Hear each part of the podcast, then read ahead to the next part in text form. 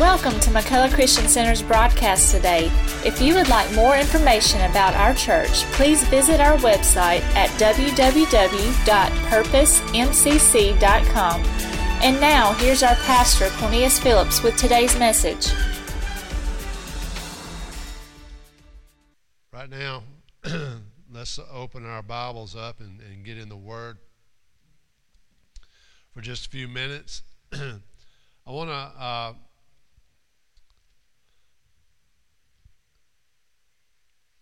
go go to uh, tell you what. Go to First Chronicles chapter 14 first, and then hold your finger there and go to John chapter 10.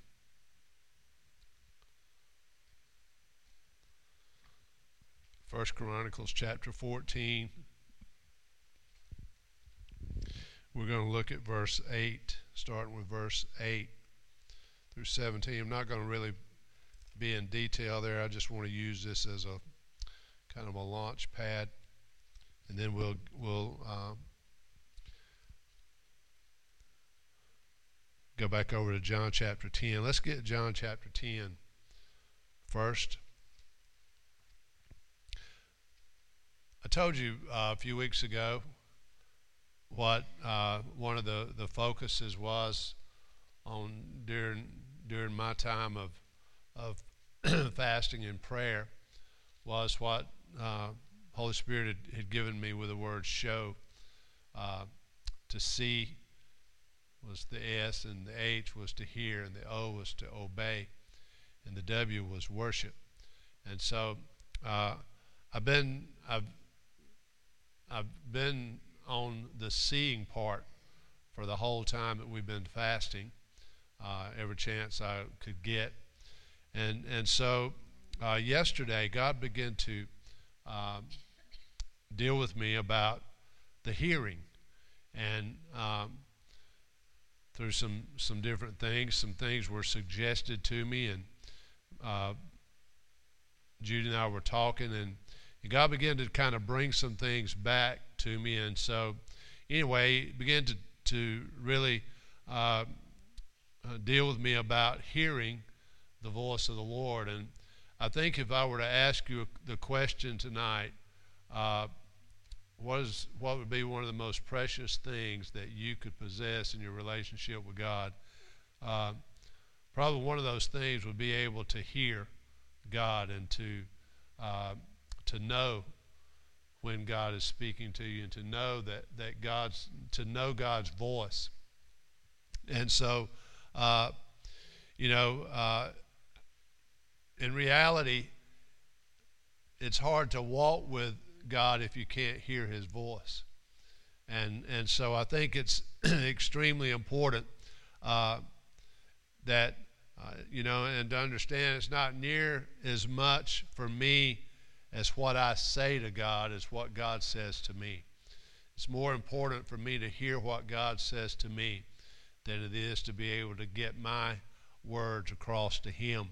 So let's look at John chapter 10, and then we'll go back over to First Chronicles and, and look there for just a moment.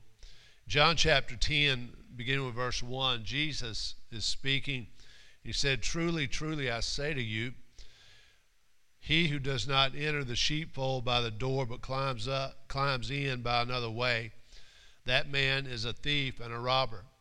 But he who enters by the door is the shepherd of the sheep, and to him the gatekeeper opens. The sheep hear his voice, and he calls his own sheep by name and leads them out.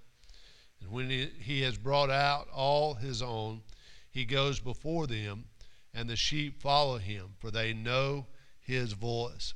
And a stranger they will not follow, but they will flee from him, for they do not know the voice of strangers.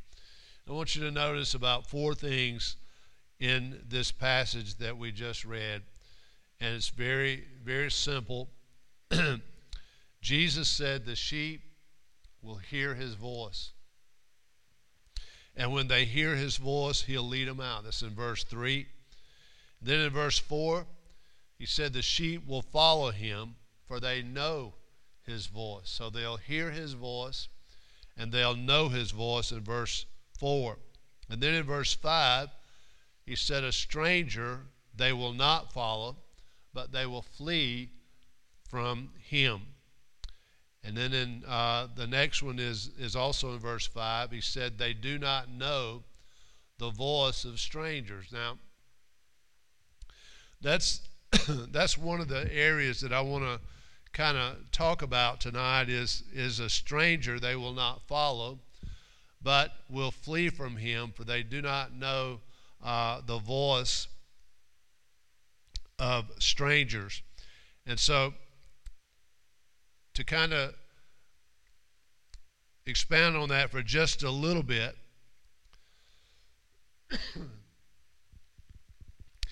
we we talk about this scripture and and we you probably like me quoted a lot i'm a i'm a sheep and i know my shepherd's voice. I, I know when he speaks and uh, and uh, I, I know when he's leading and so i follow his voice.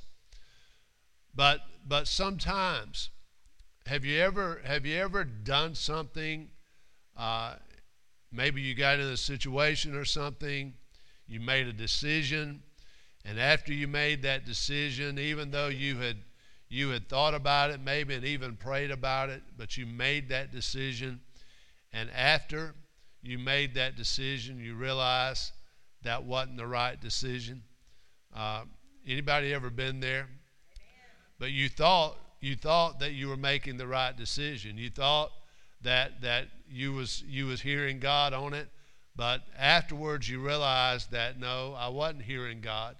Uh, and so, so what was you hearing? Uh, what what was you what was what voice was speaking to you? And so that's what I want to look at tonight.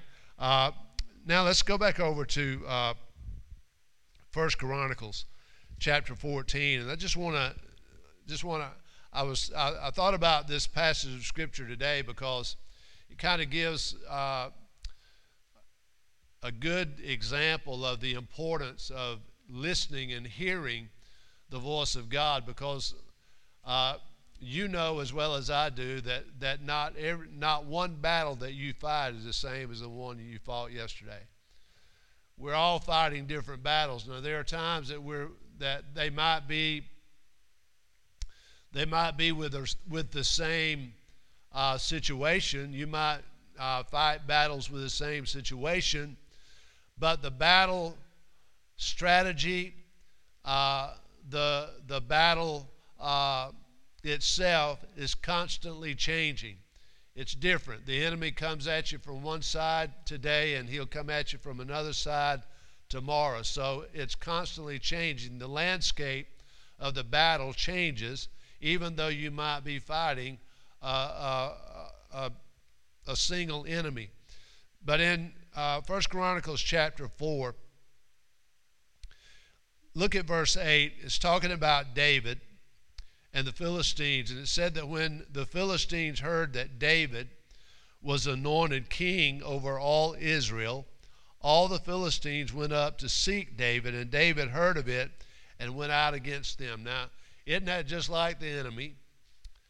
Uh, when, when they found out that David had been anointed king over all Israel, uh, that they, they immediately uh, went out to uh, attack David and, and uh, to, to cause havoc. And the Philistines, verse 9, came and spread themselves in the valley of Rephaim.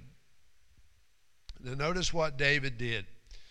David didn't just jump up, gather up his soldiers and his, and his weapons, and go out and fight. But notice what David did. David inquired of God. In other words, David prayed, saying, Shall I go up against the Philistines? Question one. And wilt thou deliver them into my hand? Question 2. And the Lord said unto him, Go up, for I will deliver them into your hand.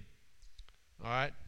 So they came up to Baal Perazim, And David smote them there. And then David said, God hath broken in upon my enemies by my hand like the breaking forth of waters. Therefore they called the name of that place Baal Perazim.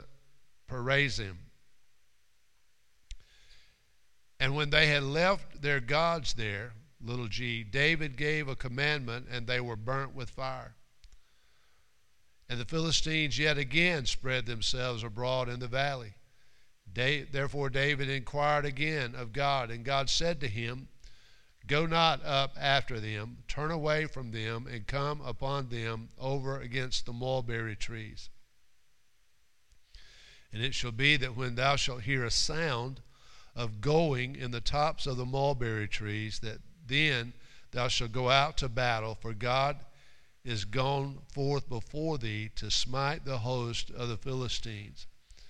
So David did that, and God gave him victory over the Philistines. But uh, what I want you to notice is that there was twice that David had to confront this enemy. The first time David confronted the Philistines, he prayed, he inquired of God, and ask God, Do I need to go out and fight this battle? Secondly, are you going to give me victory in this battle? And, and God said, Go. And he said, Yes, I'm going to give you victory. But the, the enemy came back again. And this time, again, David inquired of the Lord. He didn't, he didn't, as the first time, he didn't pick up his weapons and run out and say, Well, this was the way it was done the first time. So uh, I know the same way God's going to bless this this time, just like He did the last time. So I'll go out and I'll I'll fight them, and I won't have to. I won't even have to pray about it. David prayed about it, and God said, "No, I don't want you to do it the way you did the first time, but this time I want you to uh, to go around." Uh, uh, he said, Go not up after them, but turn away from them and come upon them over against the mulberry trees. I think it's in 1st or 2nd Samuel where it says, Fetch a compass around uh, the mulberry trees. And then God said this He said, And when you hear the sound of a going in the tops of the mulberry trees, He said, That's when you engage the enemy in battle. Now, here's what I want us to get everything about that battle, the first battle and the second battle, had to do with David hearing God. All right? It had to do with David hearing the voice of God. His victory was dependent upon him hearing God. His, his knowledge and even his faith in, in what he was about to go, when he was about to go and fight the Philistines, being that he had inquired of God and said, God, do I need to fight this battle? Listen, it's important for us in every aspect of our lives and every aspect of our day that we inquire of God, that we pray, we get the direction from God. I think one of the reasons many times that we find ourselves in places where we're we're in a pinch or in a tight uh, and and things are not going right is because we assume that because God did it two years ago, He's going to do it the same way today. But listen, spiritual warfare has changed and shifted within two years. And God might have other strategies that He wants you to employ when you're dealing with an enemy. David prayed and said, God, do I need to even fight this battle? I don't know where I got it from, but I, I heard a, a saying. I think my dad might have told me this years ago, but I, I use it a lot. And the saying is this that when it comes to problems, uh, whether they're in ministry or whether they're in my personal life or what, whatever. But when it comes to problems, there are fires that need to be put out, and then there are fires that you, le- you need to let burn out. All right? Sometimes you need you you have a problem that will come up and you need to deal with that thing right then. All right? But then there are other times you need to just leave it alone. You need to just let it burn itself out and it'll go out. All right? So it's important that we we pray about every situation and get the mind of God. And that's what David did. David got the mind of God. He knew that when he was going into that battle that God said, "I want you to fight this battle." and secondly, he knew going into that battle that God had said, I'm going to give you victory. He knew that victory belonged to him. David didn't have the, the scriptures that you and I have. Uh, in uh, in 2 Corinthians and, and Ephesians chapter 6. He doesn't have those scriptures that said the weapons of our warfare are not carnal, but they're mighty through God to the pulling down of strongholds. He didn't have that. He didn't have the, the scripture in Ephesians where it says, put on the whole armor of God. And, and uh, for we don't fight against flesh and blood. He didn't have all that, but he had a word from God. And I want to tell you something there is nothing that will charge your spirit up more than having a word of God when you're facing an, an enemy. And one of the problems in our society today, in our church to, in churches today, is that people don't have a word from God because they're not hearing God. They're not listening for the voice of God. And so David went on the second uh, uh, battle, and God said, No, I want you to do it different. So, the important thing that I want us to see in this passage of Scripture is the fact that David prayed and God spoke, and David heard what God said. And uh, now, I don't know what we're going to do Sunday morning, but Lord's willing, we're going to go back and, and, and uh, catch this some more because David didn't always hear God. There was times when David didn't hear God at all. There are times he, he royally messed up. There was times that, that he didn't even get close to where God was. So, uh, but anyway, understand this that when it comes to you and I as, as children of God, there are many voices. There are many voices that we're going to hear, but I, I want to just point out four voices that that uh, that will speak to us uh, in, our, in our lives, in our relationship with God. The first voice that you have to be aware of and be careful of is Satan. Satan will speak.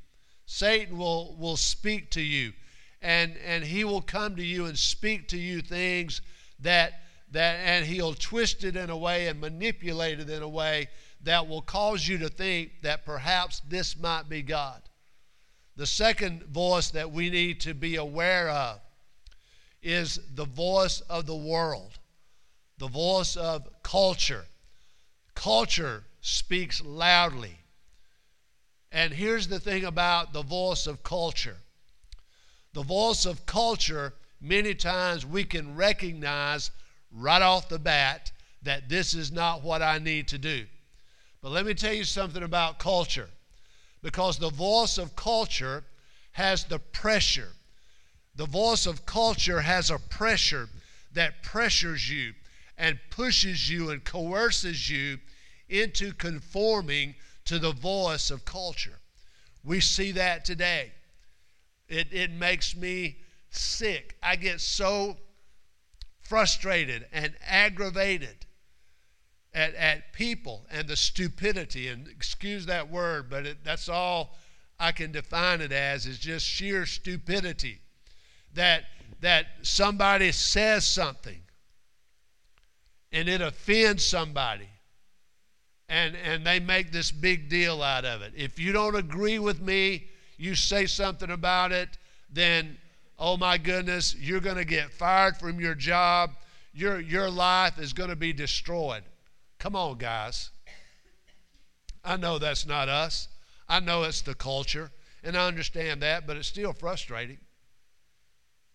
All right? But culture will put pressure on you. Somebody stands up, and we see it almost weekly. Somebody stands up, and, and says something against homosexuality, says something against bi uh, or uh, transgender. I don't know where I got bi, bi gender. All right, still two of them in it. But uh, anyway, but uh, somebody says something about transgender or something like that, or, or lesbianism or something like that, and the pressure comes. And, and, and the pressure comes, and they either have to eat those words or they wind up, they will destroy their lives until they uh, prove to them that they were wrong. So we've got to be careful about the voice of culture because I want you to know, guys, that that that there are certain things about this this Bible that you can't back up on. But yet we're seeing we're seeing uh, so-called churches, and we're seeing uh, quote pastors and quote uh, lay lay people that are backing up on the word every day and giving in to the power and to the pressure of culture.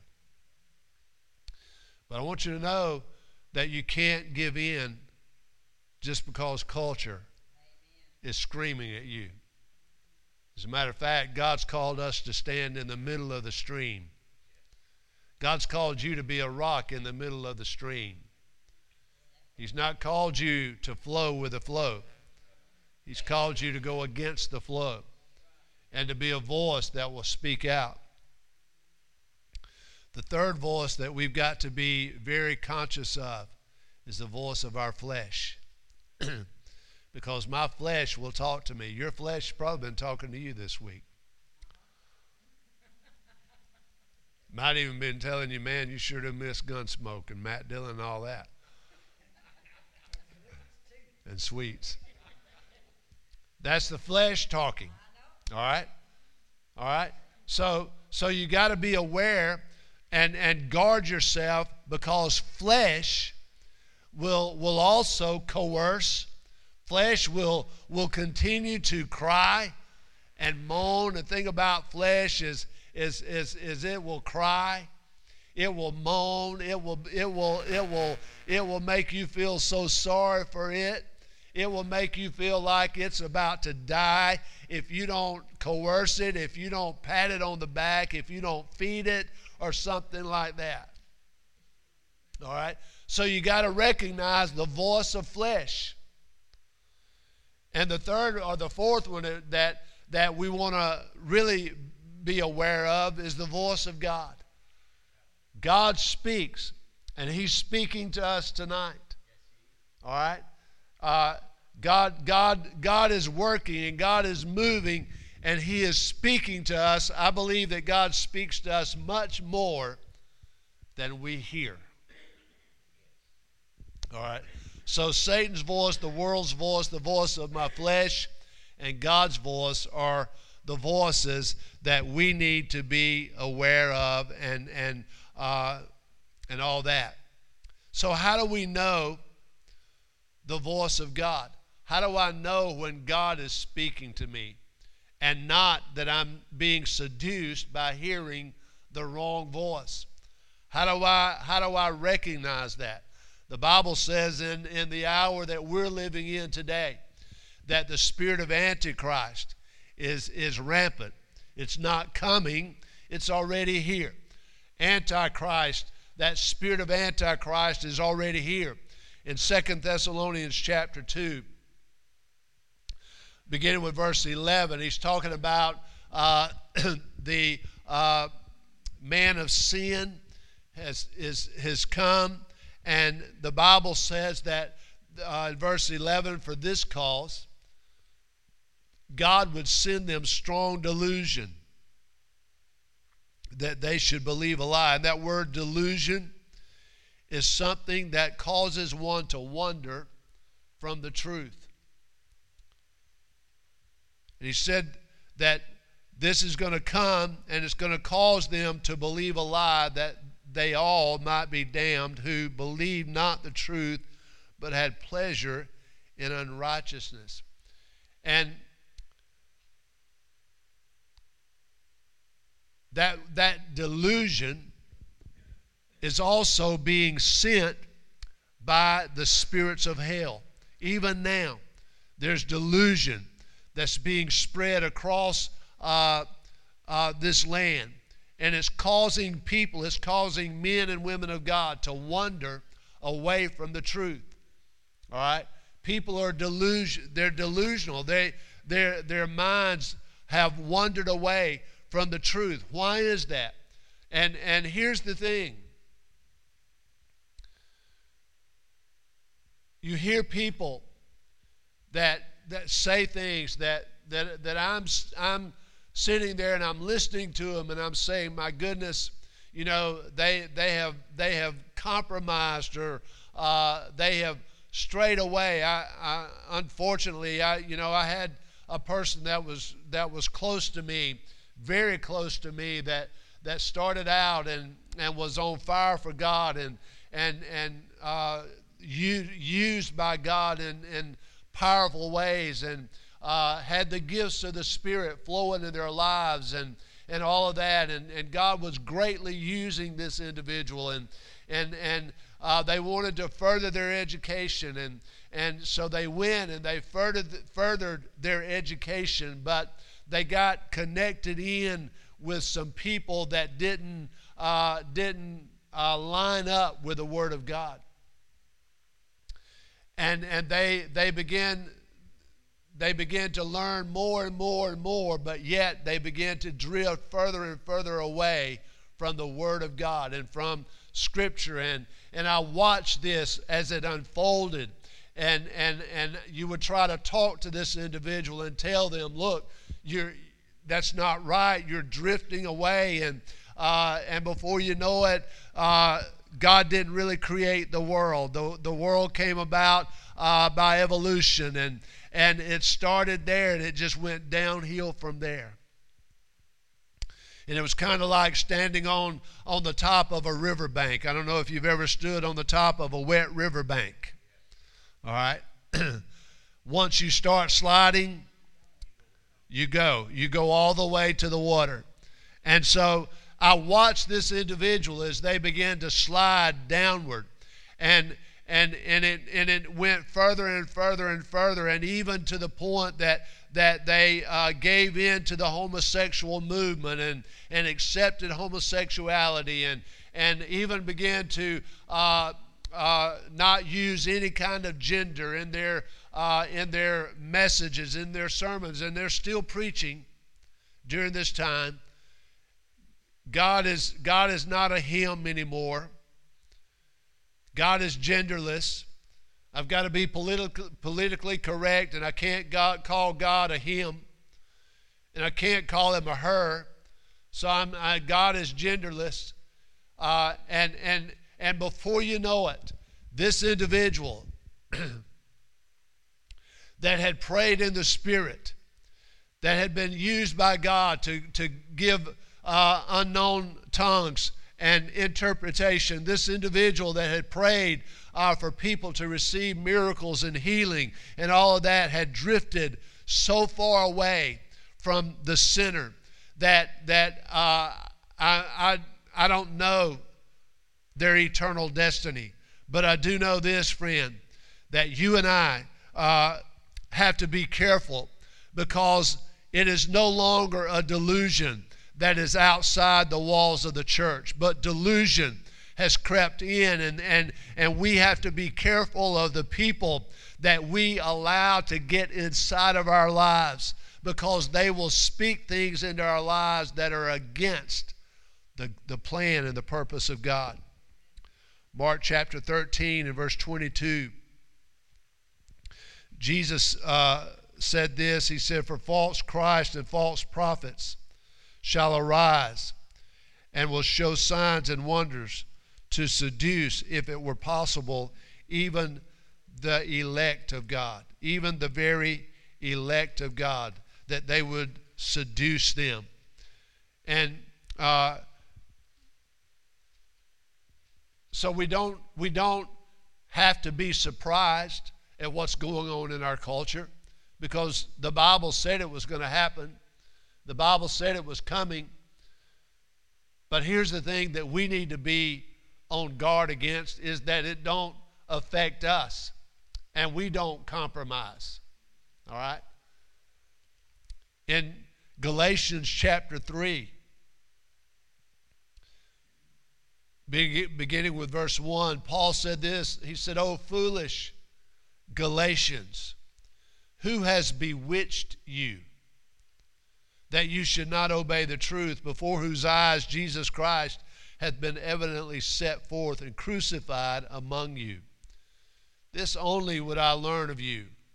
Received ye the Spirit by the works of the law or by the hearing of faith? He said, Are you so foolish, having begun in the Spirit, are you now made perfect by the flesh? Here's what was happening in the Galatian church the Judaizers, those that uh, refused to accept the fact that Christ was the Messiah. They refused to accept the fact that Jesus was the Son of God. They were still bound up in obeying the law, the Ten Commandments, and the law of Moses. They were still bound up in this you must be circumcised attitude uh, in order to, to be a part uh, of, of the Jewish uh, religion.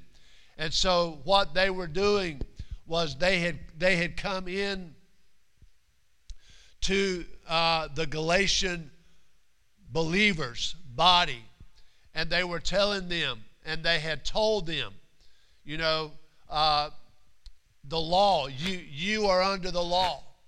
Uh, it's, uh, you know, you've got to be under the law. You can't, you can't be right with God if you're not circumcised and under the law. And, and they were, they were not talking to people that were ignorant, guys. They were talking to men and women whom Paul had already ministered to and who had already had an experience with God. These, these people in the church of Galatia had already experienced the saving grace of Jesus Christ. They had already been covered by the blood of the Lamb of God, and they knew that Jesus had died for them. But listen, this other group came in and began to talk and began to persuade and began to, uh, to uh, continue to pressure them until they got this Galatian uh, group of, of people back in this old mindset of, of we've got to be under the law. That is the reason that Paul came in and he used the word bewitch. Uh, because they had been uh, bewitched by these Judaizers who had come in and convinced them that uh, the law was where they needed to be, and it diverted because it was a diversion from the cross of Christ back to the law. And uh, the law, and, and what Paul was saying is that the law can only show you sin. The law can't deal with your sin. The law has no power to break the power of sin in your life. Only the blood of Jesus Christ can do that. But yet here's these people that have that have been they've been manipulated, they've been bewitched, uh, they've been deceived into going back to this old idea and worshiping in a manner that could do them no good.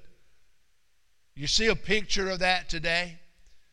You see a picture. Listen, I want to tell you the important thing for us guys is this that if you continue to water down the gospel of Jesus Christ, you will wind up with only a gospel but no Christ. Because if you continue to water something down over and over and over again, and you continue to allow compromise to come in, you will have, the Bible says, in the last days, that they will be a form of godliness, but they will deny the power thereof. Paul said, I'm not ashamed of the gospel, for it is the power of God unto salvation, to the Jew first and then the Gentile. Listen, the gospel of Jesus Christ is a gospel of power. It is not a dead gospel. It is not just words. It is not just sentences and, and paragraphs. But the gospel of Jesus Christ is a powerful gospel. It is a life changing. That is the reason that it is the gospel itself is defined as the good news of Jesus Christ. Because it is life changing, it is life altering.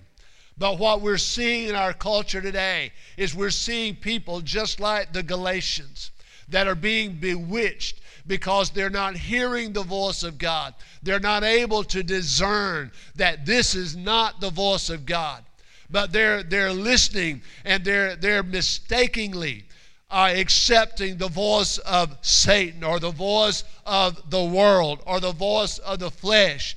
What feels good and what, uh, what makes me feel good and what uh, gains me acceptance with everybody else has got to be God. But I want to tell you, it's not. It's not. Because it is the Word of God. And listen, if you want to know if God is saying it, find it in the Word. I'm almost to get in preach mode here, so I'm going to back up. All right. Here's the thing, guys. We need to recognize that we are not above the Galatian church we need to recognize that we, if we're not careful, can be deceived.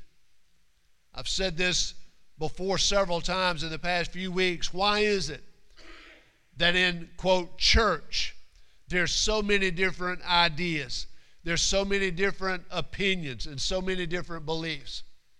Why is it that you can go around to the churches in this area? Gather all the preachers together. Gather all of them together. Put them in a room and ask them, how many of you believe that God created the earth in six days and rested on the seventh day? There'll be a, a bunch of them that'll say, We believe that. But there'll be some that will say, I don't believe that.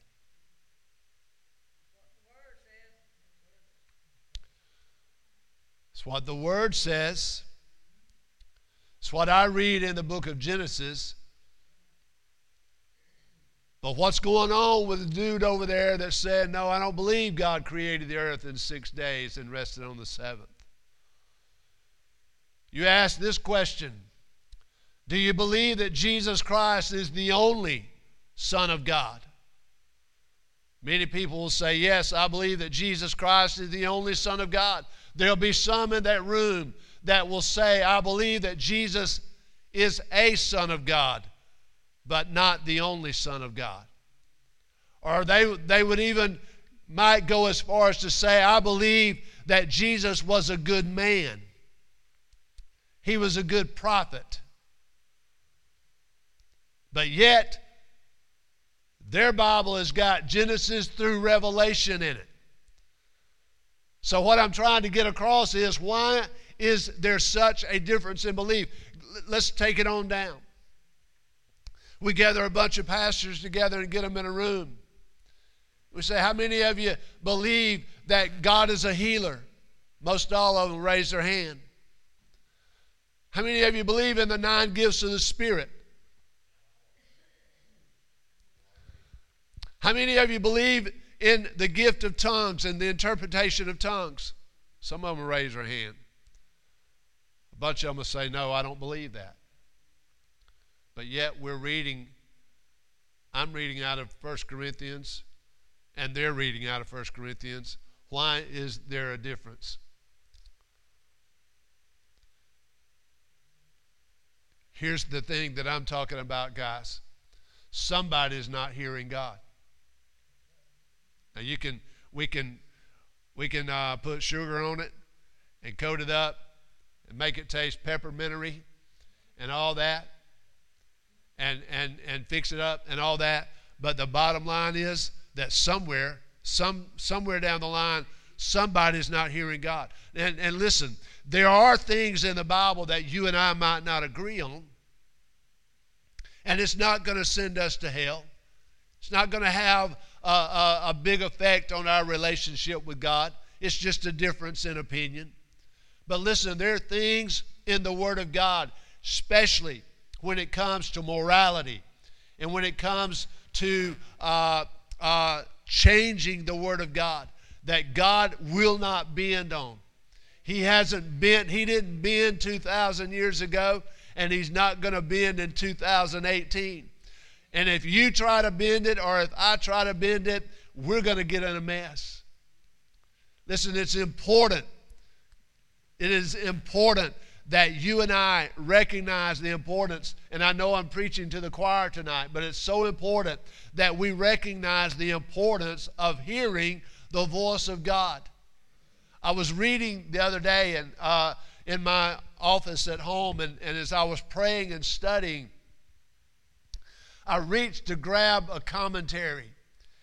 And, the, and, and, and Holy Spirit spoke to me so, so strongly and said, Don't grab that commentary. I want to talk to you. I want to talk to you. I want to explain something to you. I want to give you understanding. And so I, I, I, didn't get the commentary. And I just began to pray and I said, God, and, and God just began to speak to me and I just began to write it down of, of that it has become so easy that when you don't understand something, I'm not, I'm not talking down about commentaries, okay? But I think a lot of times that, that we get led out with so many opinions and so many ideas that we lose our ability to hear the voice of God. Because the voice that I hear doesn't line up with Jamieson Fausset Brown. The voice that I'm hearing, the, that, that, that I'm feeling from this, this word is not lining up with what Matthew Henry says. All right? Nothing wrong with those guys. I, I love their commentaries and, and, and I'll use them again. God didn't say just shut them off and not use them again. But I think what God was saying to me was look, I want to talk to you. Here's the thing that I recommend, guys that before you pick up a commentary, get on your knees and pray and get the mind of God. Then, when you pick up a commentary, if it doesn't agree with the mind and heart of God, God will check you on it and you won't let it get inside of you. All right? It becomes difficult once things get inside of us for God to get them out of us. All right? Hallelujah. Listen, that is the reason that Paul in the book of Ephesians, chapter 3, I think it might be chapter 1,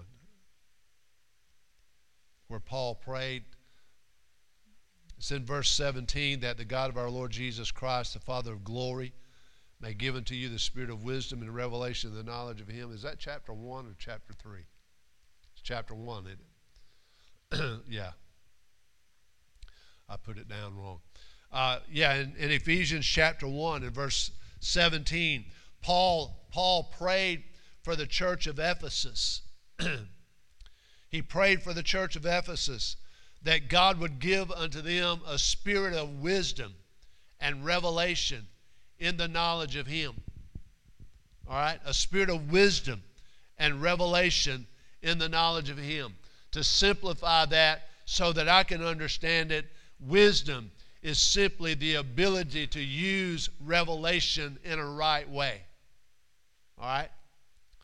So when Paul said, I pray for you, Ephesians, that God will give you the spirit of wisdom and revelation in the knowledge of Him, he was simply saying, My prayer for you is this that you will have the wisdom to, to use the revelation that God gives you in the right manner.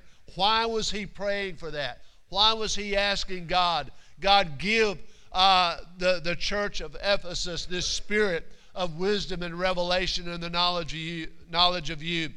You see the reason that he was praying that in verse 18. He said, So that the eyes of your understanding would be enlightened, and that you may know what is the hope of his calling, and what the riches of the glory of his inheritance in the saints, and what is the exceeding greatness of his power toward us who believe, according to the working of his mighty power. And then on down in chapter 4, Paul said this, verse 14, that we uh, would henceforth be no more children. And, and this verse 14 comes right on the heels of Paul talking about uh, the fivefold ministry, the gifts of administration in the body of Christ the pastor, the prophet, the teacher, the evangelist. And uh, he talks about that five uh, fold ministry gift that has been given to the body of Christ. And I'm thankful that we have that represented in this body. Uh, and, and, it's, and it's extremely important. And the reason that, that we need that in this body is that Paul said that you would no longer be uh, children tossed to and fro and cared about with every wind of doctrine. And that cared about with every wind of doctrine is, is voices that are speaking different doctrines. All right?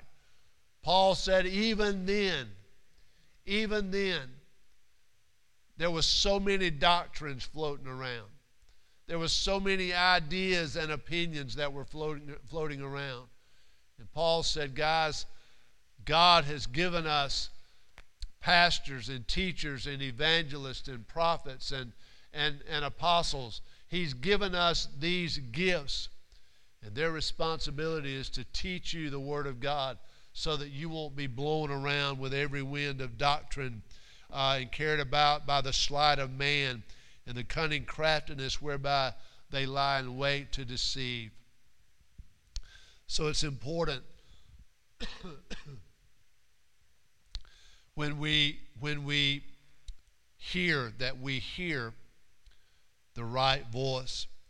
First Peter chapter 5 and verse 8, Peter said this, be sober and be vigilant because your adversary, the devil, as a roaring lion, walks about seeking whom he may devour. And that word sober and vigilant entails to us that we've got to be on guard. We've got to be on guard and we've got to be sober minded and we've got to be vigilant to watch and to guard uh, and to recognize that our enemy is walking around seeking whom he may devour. That word devour means not that he's going to chew you up means that one mouthful is all you'll be.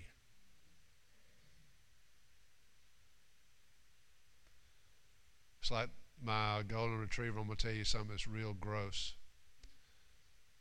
But some of you might be hungry, so this will turn you back towards your fasting.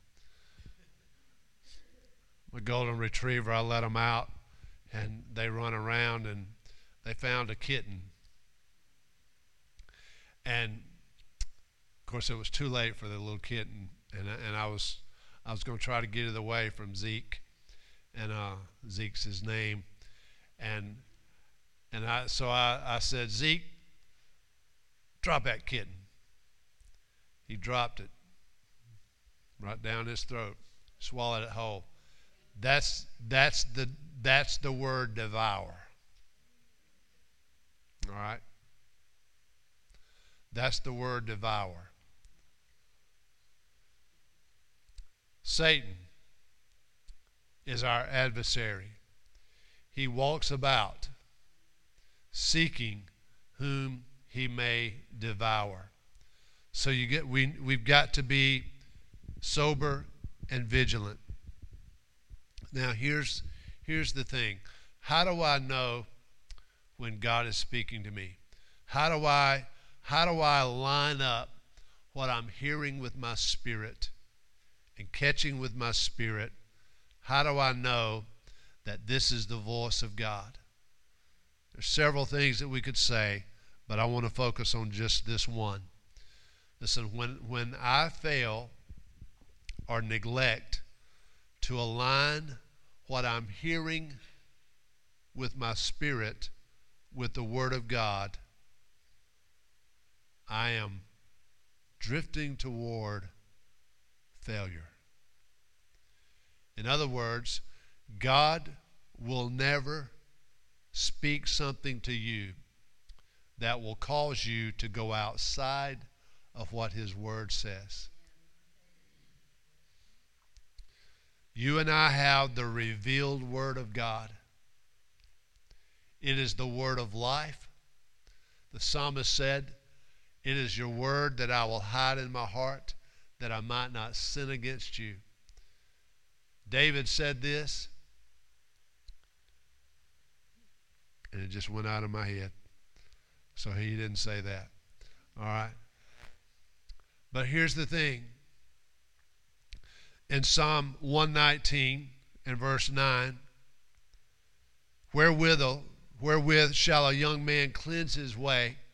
By taking heed thereto according to thy word. That's in Psalm 119, verse 9. Verse 10, he said, With my whole heart have I sought thee.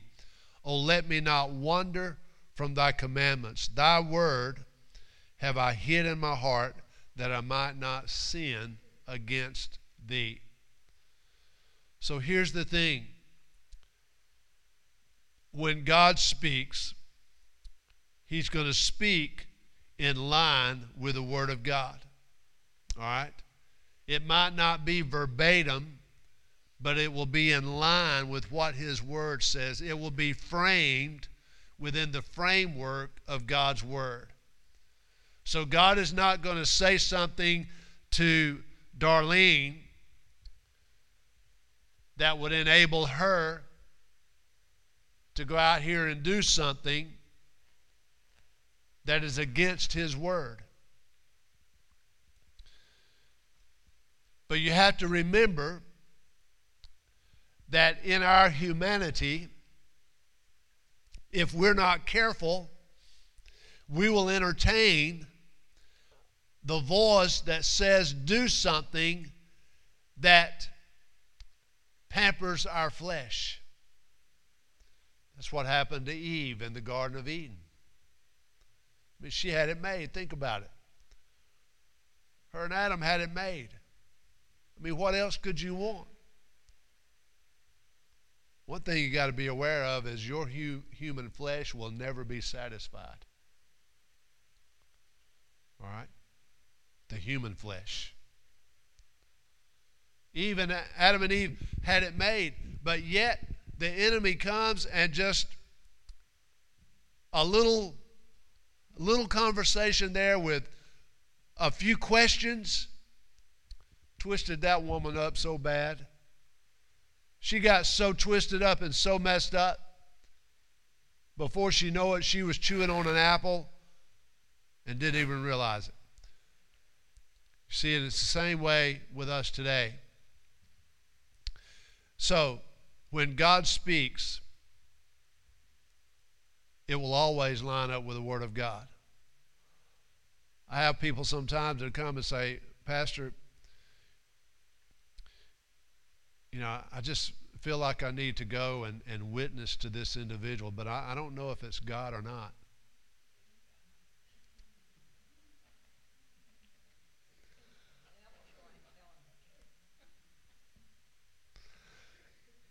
And I, and I say, well, you know, the devil's not going to tell you to go and tell somebody about Jesus, all right?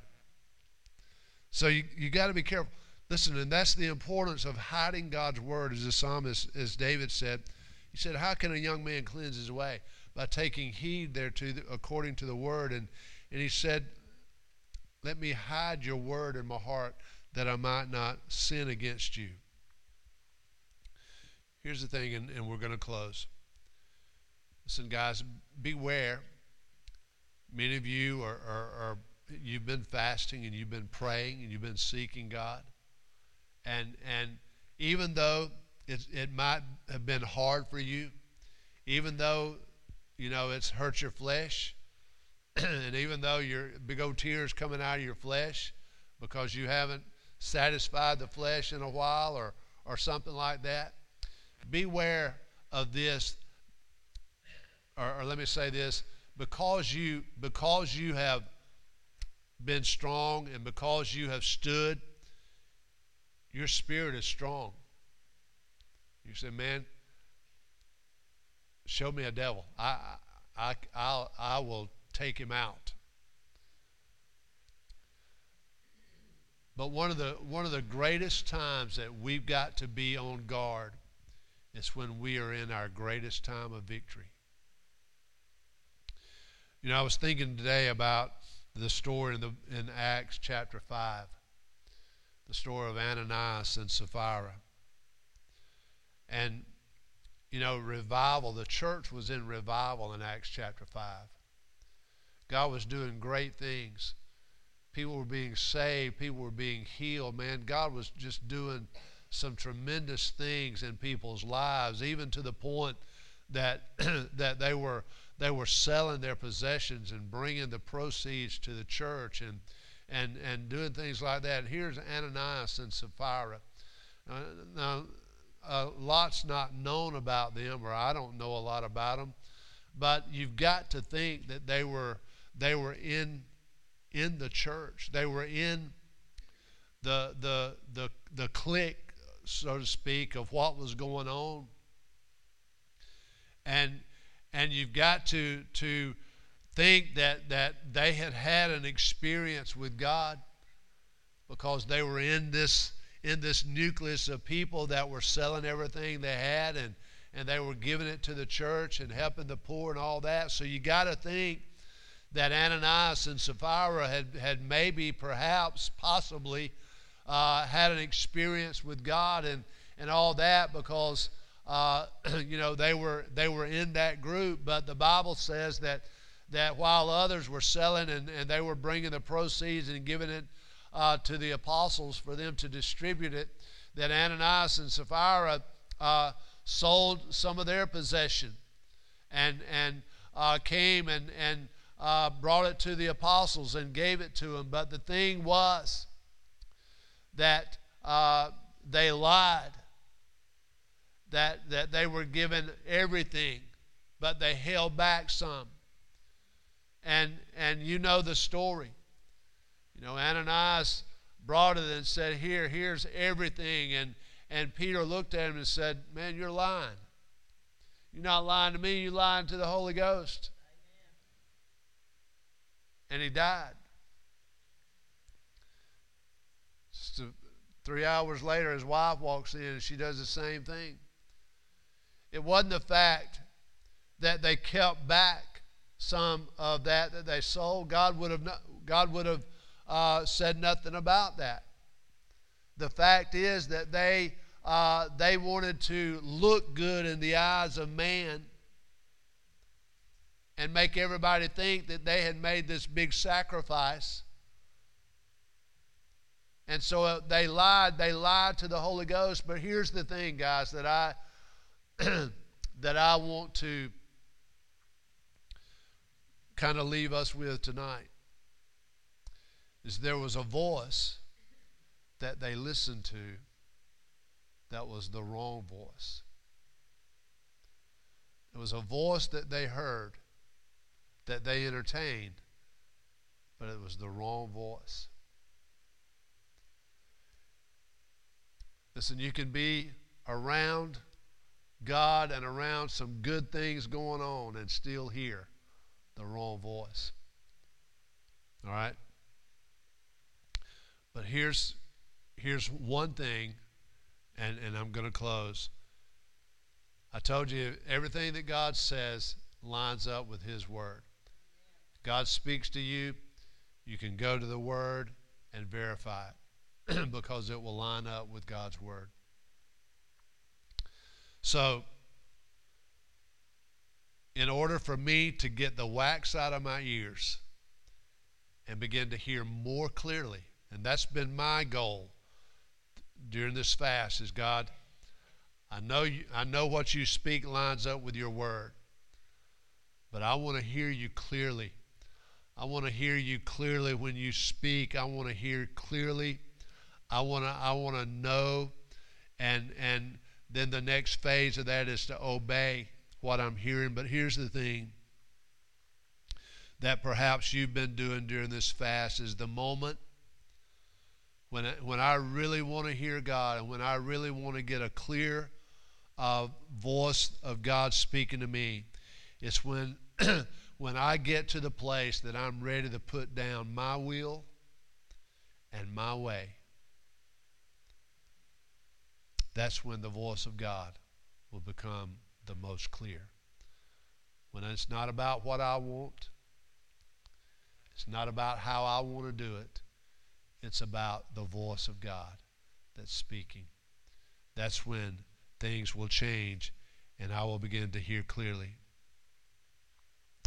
When I surrender my heart to Him and begin to walk in the truth of His Word, then His voice will begin, will begin to be louder and louder in my spirit. So, John chapter 16 and verse 13 says, Howbeit, when he, the Spirit of truth, is come, he will guide you into all truth. For he shall not speak of himself, but whatsoever he shall hear, that shall he speak, and he will show you things to come. So, Holy Spirit on the inside of me is not talking about himself. He's speaking what he hears from the Father.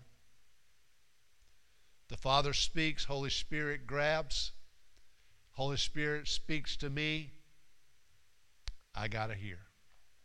I got to listen. Amen. Stand with me, please, and we're gonna, and I'm going to shut it off.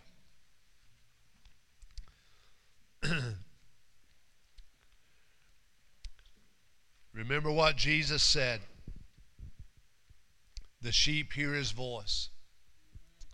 And he calls his own sheep by name and he leads them out He goes before them and they follow because they know the voice of the shepherd.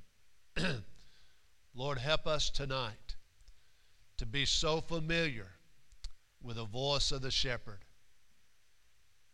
that no matter what crowd we're in, no matter how many voices are around us, we can recognize the voice of the shepherd when he speaks.